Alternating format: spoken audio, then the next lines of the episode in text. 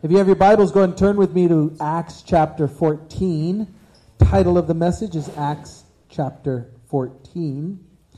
Paul and Barnabas are on their first missionary journey. We could say the Apostle Paul specifically.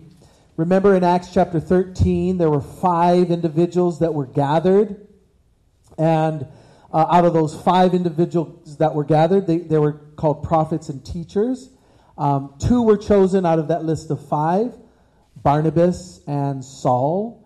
His name would be changed to Paul, which is his Greek name. Saul is his Hebrew name. And so they would start this missionary journey, and they would go from Antioch, where they were, across. They sailed over to an island, and from there they went up to modern-day Turkey, which is Asia Minor, and it'd be in the region of Galatia, sharing the gospel, and it was difficult. They, being faithful to what God had called them to, it was by no stretch of the imagination just this easy thing, and we're going to see it continue and end in this chapter 14, in the book of Acts. But as we step out in faith in the Lord, our life has difficulties, and so I want you to consider that the difficulties in your life, the tough things that you go through. And generally speaking, they're in the form of 2 things, either people, difficult people in your life, or navigating through relationships. That's always difficult. Or sometimes circumstances. And circumstances can include job stuff and money stuff and health stuff. And so those would be the circumstances. But as you navigate through this thing called life, you realize that, man, sometimes it's not easy. And we're going to see that and how that dynamic plays here, but I want you just to think about the Lord is aware of that. The Lord wants to use that in all of our lives as His children, as Christians, and so that's what we're going to be looking at today. Let's continue on now as Paul and Barnabas are on this missionary journey. This is Acts chapter 14, verse 1. Now it happened in Iconium that they went together to the synagogue of the Jews, and so spoke that a great multitude, both of the Jews and of the Greeks, believed. And so as they continue on, and as was their custom, they would enter into a city, and if there was a synagogue there, they would go into the synagogue, and then they would be given opportunity to speak. And when they had that opportunity to speak, they would share the gospel, and people would get saved. And so now they're watching, Jews and Greeks, Jews and non-Jews get saved. Jews and Gentiles now are being saved and added to the church, and it's just this neat dynamic. But notice, the enemy, of course, always has his remnants as well. Verse 2, but the unbelieving Jews stirred up the Gentiles and poisoned their minds against the brethren. And so we see the warfare coming against them, but nonetheless, they're faithful in what God is calling them to. Verse 3, therefore they stayed there a long time, speaking boldly in the Lord, who was bearing witness to the word of His grace, granting signs and wonders to be done by their hands. Now you'll notice as you read through the book of Acts that the signs and the wonders, the miracles that they did, didn't save anybody. They were a confirmation that they were sent from God. It was the gospel that would save people. And so I think that's important for us as well. We swear, Lord, just give them a miracle and they'll believe. And God says, have them believe and I'll give them a miracle. And that's how it should work in our lives as well. I remember there was a season in my life as a Christian where I was just, it was signs, everything was signs and wonders, and I just, miracles, and I wanted to see miracles. And I remember I was just petitioning the Lord, Lord, give me a miracle, give me a miracle. And the Lord just whispered to me, Johnny, I'm in the business of doing miracles, but at what point are you just going to obey me, son? At what point are you just going to grow up? Do I just got to keep showing you and confirming that I'm God in your life? And I just remember taking a step back and realizing, wow, Lord, you're calling me to just be faithful to what you're calling me to. And regardless of the signs and wonders or whether they happen or not, I got to be obedient to what I know to be true. And so these signs and wonders followed the gospel. They followed the message, and they were a confirmation for the people that they were sharing with. Moving on now, verse 4. But the multitude of the city was divided, part sided with the Jews and part sided with the apostles. And so again, we're seeing warfare in the midst of what God's doing here in their lives.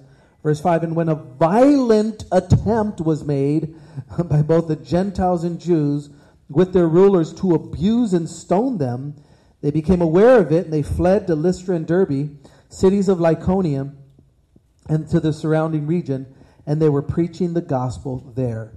And so the warfare and the fact that they were threatened with their lives to be stoned, it didn't stop them from being faithful to the message. It just moved them.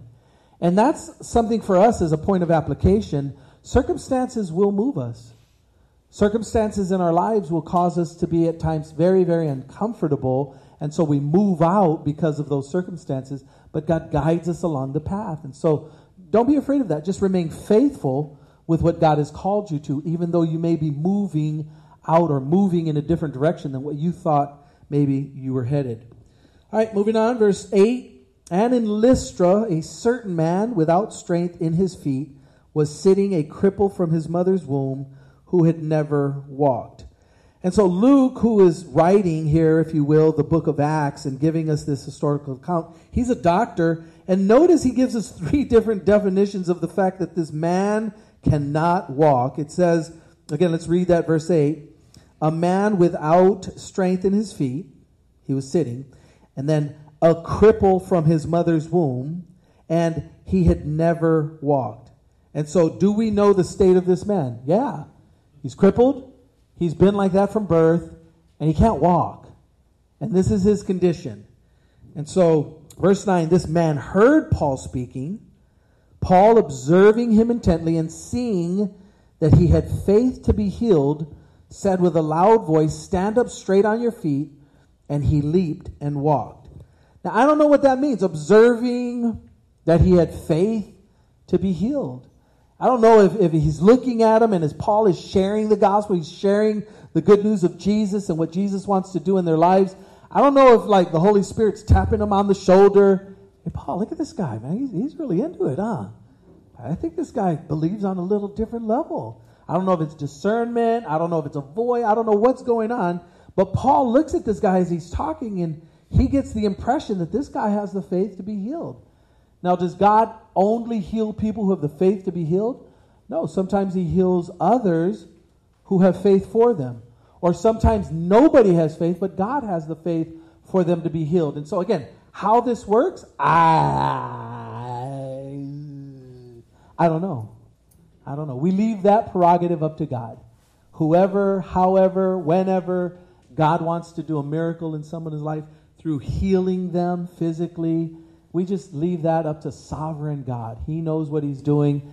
We can have faith, and I got all the faith in the world, and yet it doesn't happen, and we just trust, Lord, you know what you're doing. I'm going to leave this in your hands, and I'm going to trust that you know what you're doing. So, again, the signs and wonders are following the things that they are doing. Now, notice the reaction to this. This is a little comical in the scriptures here.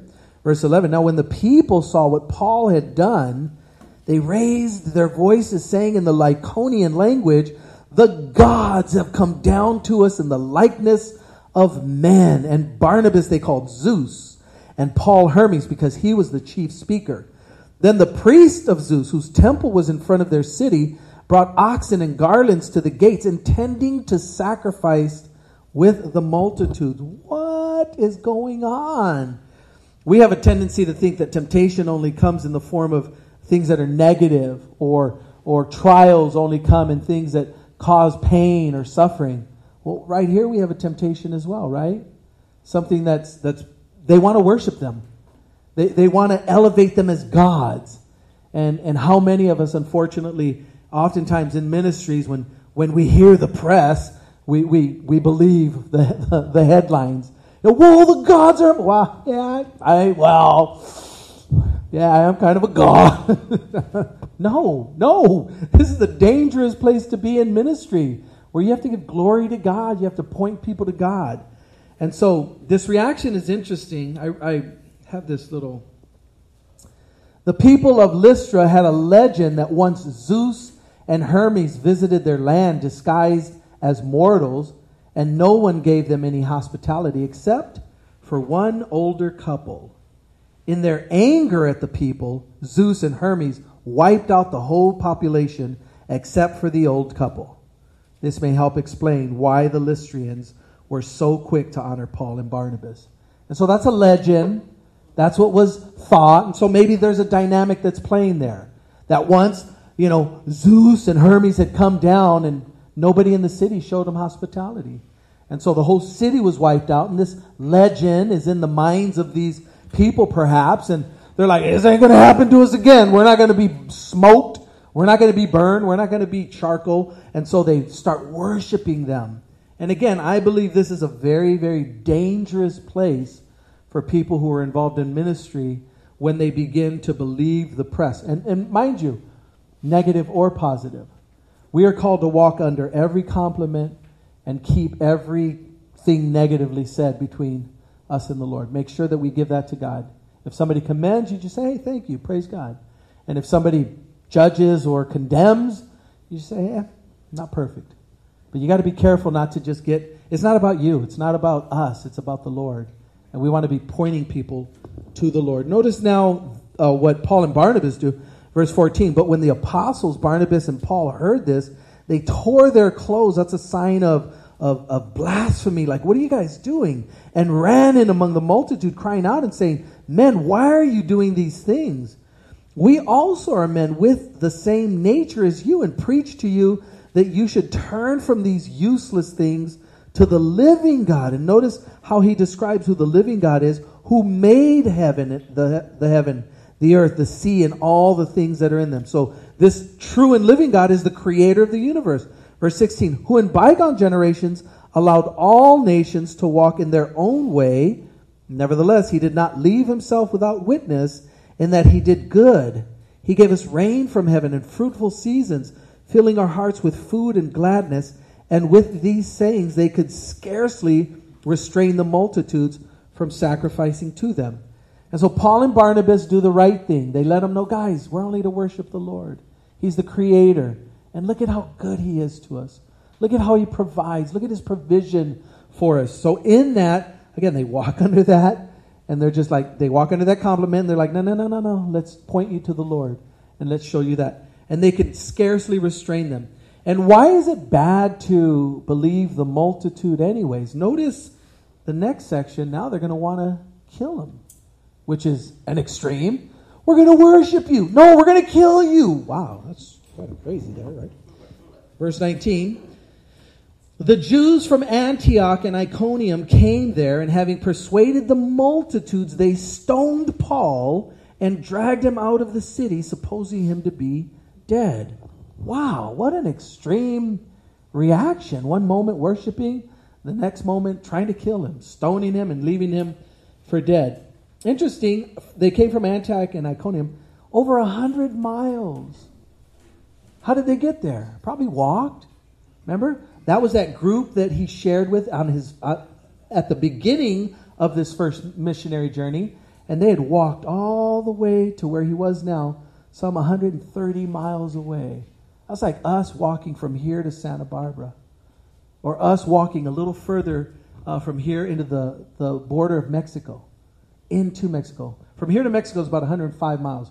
From here to Santa Barbara is about 130 miles. Imagine that, walking that distance to do what? To stir up the people so that Paul could be murdered. They stoned him and left him for dead. Verse 20, however, when the disciples gathered around him, he rose up and went into the city, and the next day he departed with Barnabas to Derbe. Wow, how do you stop an individual like that? Okay, stoning was a pretty good method of capital punishment. It's not, you know, little pea shooters. They're putting you in a pit, and then they're taking boulders, and they're catapulting you with boulders while you're in that pit. There's no defense for that, and so usually the skull is getting cracked, and you're dead. They left him for dead, and then they walked away. The disciples came and they gathered around. What do you think the disciples did? I'm sure they prayed. And I like what Luke does here. He doesn't say that he rose from the dead. He's like, he was left for dead, but and then he walked. And so maybe it's an inference. Maybe God did raise him from the dead. Maybe he did die. For sure he was stoned. And what does he do? He goes back into the city where they stoned him. Wow. Verse 21. And when they had preached the gospel to that city and made many disciples, they returned to Lystra, Iconium, and Antioch. And so now what Paul and Barnabas are going to do is they're going to head back in the direction that they started their missionary journey. And they're going to go to each one of those cities and encourage the brethren. Verse 22, strengthening the souls of the disciples, exhorting them to continue in the faith and saying, we must through many tribulations enter the kingdom of God. And so now think of your life. Through many tribulations enter the kingdom of God. Paul and Barnabas are on a missionary journey and they're serving God. But because you belong to God by nature, you are going to go through many tribulations as we enter into the kingdom of God. I find it interesting as they head back, I don't know, I just see our culture is weak. We would probably be like letting everyone know how difficult everything was, and letting everyone know how much suffering we went through, and letting everyone know how getting stoned really, really hurts. And yet you watch Paul and Barnabas head back. They're just looking to the Lord. And this is just a given. Life's hard. Life has difficulties. Think of your life in the form of trials. Again, it's probably in two forms. It's probably in the form of people or in the form of circumstances, situations, right? And that's just life. It's a difficult thing to navigate through. So notice what he does again as he heads back after he tells them that we must through many tribulations enter the kingdom of God. No, let's not do that. I wrote down all the difficult things that they went through. Let me read them to you. Remember, the journey started in chapter 13, this missionary journey. Let me read you the things that they've gone through so far, that I just wrote them down. In chapter 13, verse 8, Elymas, who is called Barjesus, tries to turn the proconsul, who is Sergius Paulus, away from the faith. So they're sharing the good news, and you got this Barjesus guy, Elymas, and he's trying to talk trash to this guy. No, that's not the way, and that's not salvation. That's not how you get saved. In chapter 13, verse 13, John Mark departs and goes back to Jerusalem. We don't know why he departs. We don't know if it's because Paul now is named first and his uncle Barnabas isn't, and he ranks on them. He quits in the ministry on them. In chapter 13, verse 45, when the Jews saw the multitudes coming to hear Paul and Barnabas, they were filled with envy and contradicted the message and blasphemed. And so imagine you again in that position. I'm just sharing the good news with people, and you got this hater group over here that's stirring up people, contradicting the very message that I'm sharing, and they're against this message. This is good news, right? And again, you would be discouraged, I would imagine, by that. In chapter 13, verse 50, the Jews stirred up devout and prominent women and the chief men and expelled them out of their region. Here in chapter 14, verse 2, we saw the unbelieving Jews poison the minds of the Gentiles that believed. Here in chapter 14, verses 3 and 4, after staying there a long time, a division occurred, part siding with the Jews and part siding with the apostles. In chapter 14, verses 5 and 6, we saw they had to flee to Lystra and Derbe after a violent attempt was made on their lives. In chapter 14, verses 9 through 18, we saw after the healing of the man lame from birth, they wanted to worship them as gods, Zeus and Hermes. And then in chapter 14, verse 19, the Jews from Antioch and Iconium came and stoned Paul, dragging him out of the city, supposing him to be dead. And so this is a difficult thing that they're going through. But notice now, as he comes back through all those cities, verse 23, so when they had appointed elders in every city and prayed with fasting, they commended them to the Lord in whom they had believed. That's pretty positive. They appointed elders in every church. How much time had gone by? Just a few weeks. And yet they're already appointing elders. You and I as Christians have everything we need to be used by God. Well, I'm not ready. I don't have enough Bible knowledge or skills. It's not you. Trust me, it's not you. It's the Lord. And he wants to use you for his glory. Elders were raised up. They don't know the Lord a couple of weeks. And yet elders are being raised up in the church. Hey, you guys oversee this now. Make sure you're sharing the good news. Make sure you're teaching the Bible. Make sure these people are growing in their faith. Awesome. Verse 24, and after they had passed through Pisidia, they came to Pamphylia. Now when they had preached the word in Perga, they went down to Attalia. From there they sailed to Antioch, where they had been commended to the grace of God for the work which they had completed. Now when they had come and gathered the church together, they reported all that God had done with them, and that he had opened the door of faith to the Gentiles. So they stayed there a long time with the disciples. I love that because you don't see any complaining about how hard it is to serve the Lord. You don't see any pointing out of attention to myself. Yeah, you see this lump right here on my head, man? That's when the rock hit me. And man, it's just sticking out right here. You don't really see any of that. You just see, I want to encourage them. I want to point them to the Lord. I want them to continue in the grace of God like I'm called to continue in the grace of God. Think about your suffering and think about what is the cause of that suffering. And let me read you, we're going to close here, out of 1 Peter chapter 4. 1 Peter chapter 4, starting at verse 14. The Bible says, if you are reproached for the name of Christ, blessed are you. For the Spirit of glory and of God rests upon you. On their part, he is blasphemed, but on your part, he is glorified. But let none of you suffer as a murderer, a thief, an evildoer, or a busybody in other people's matters. Yet if anyone suffers as a Christian, let him not be ashamed, but let him glorify God in this matter. For the time has come for judgment to begin at the house of God. And if it begins with us first, what will be the end of those who do not obey the gospel of God? Now, if the righteous one is scarcely saved, where will the ungodly and the sinner appear? Therefore, let those who suffer according to the will of God commit their souls to him in doing good as to a faithful creator. So as you suffer, evaluate, where is my suffering coming from? Is it because I'm a Christian, I'm a child of God? Is it common? Just sin has come into the world and, it's just the common thing that other people experience? Or is it a direct proportion to what I'm being faithful to God with? We don't want to suffer by meddling in other people's... I love that section of Scripture. Don't be a busybody, meddling in the affairs of somebody else's life. Oh, they're all coming against me because I was telling them all how they need to live their life. That's not your job. It's not your job. Live your life. Do you, boo. And just let people live their lives.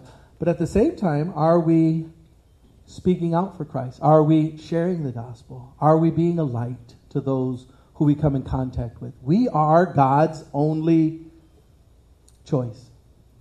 We're not his best choice. We're his only choice. The Bible says in Matthew that we are the light of the world.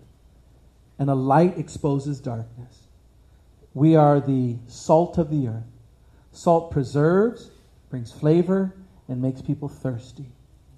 And so that's what we're to be doing in this world.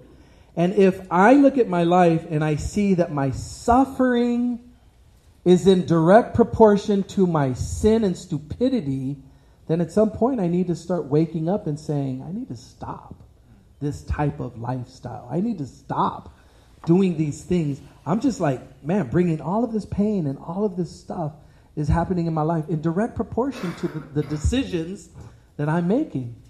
And if that's not the case, and my suffering is common sin, things that other people in this world go through, or because I'm just being faithful to what God has called me to, and man, we're called to rejoice in that. Understand that we have a treasure in heaven that when we get there, we're going to say, wow, this was worth it. Amen? Amen. Let's pray. Father, thank you. Lord, thank you for the example of Paul and Barnabas and their faithfulness, Lord. Their lives were difficult, but that difficulty was in direct proportion to their faithfulness. And Lord, you're calling each one of us to be faithful, to be the light of the world, to point people to you, to be able to let them know that the hope that lies within us is you. You are that hope. And so, Lord, we come across over and over throughout our days and weeks of living. We come across people who have no hope. And I pray, Lord, that we can direct them to you. That when they ask those questions, about our life and about our faith, that we can be bold, Lord, to share the love of God, what you have done in our lives, what you have done in our hearts, and ultimately point them to the cross. And so, Lord, may we be faithful with the message that you have given to us as lights in this world, as the salt of the earth, for your glory in Jesus' name. Amen.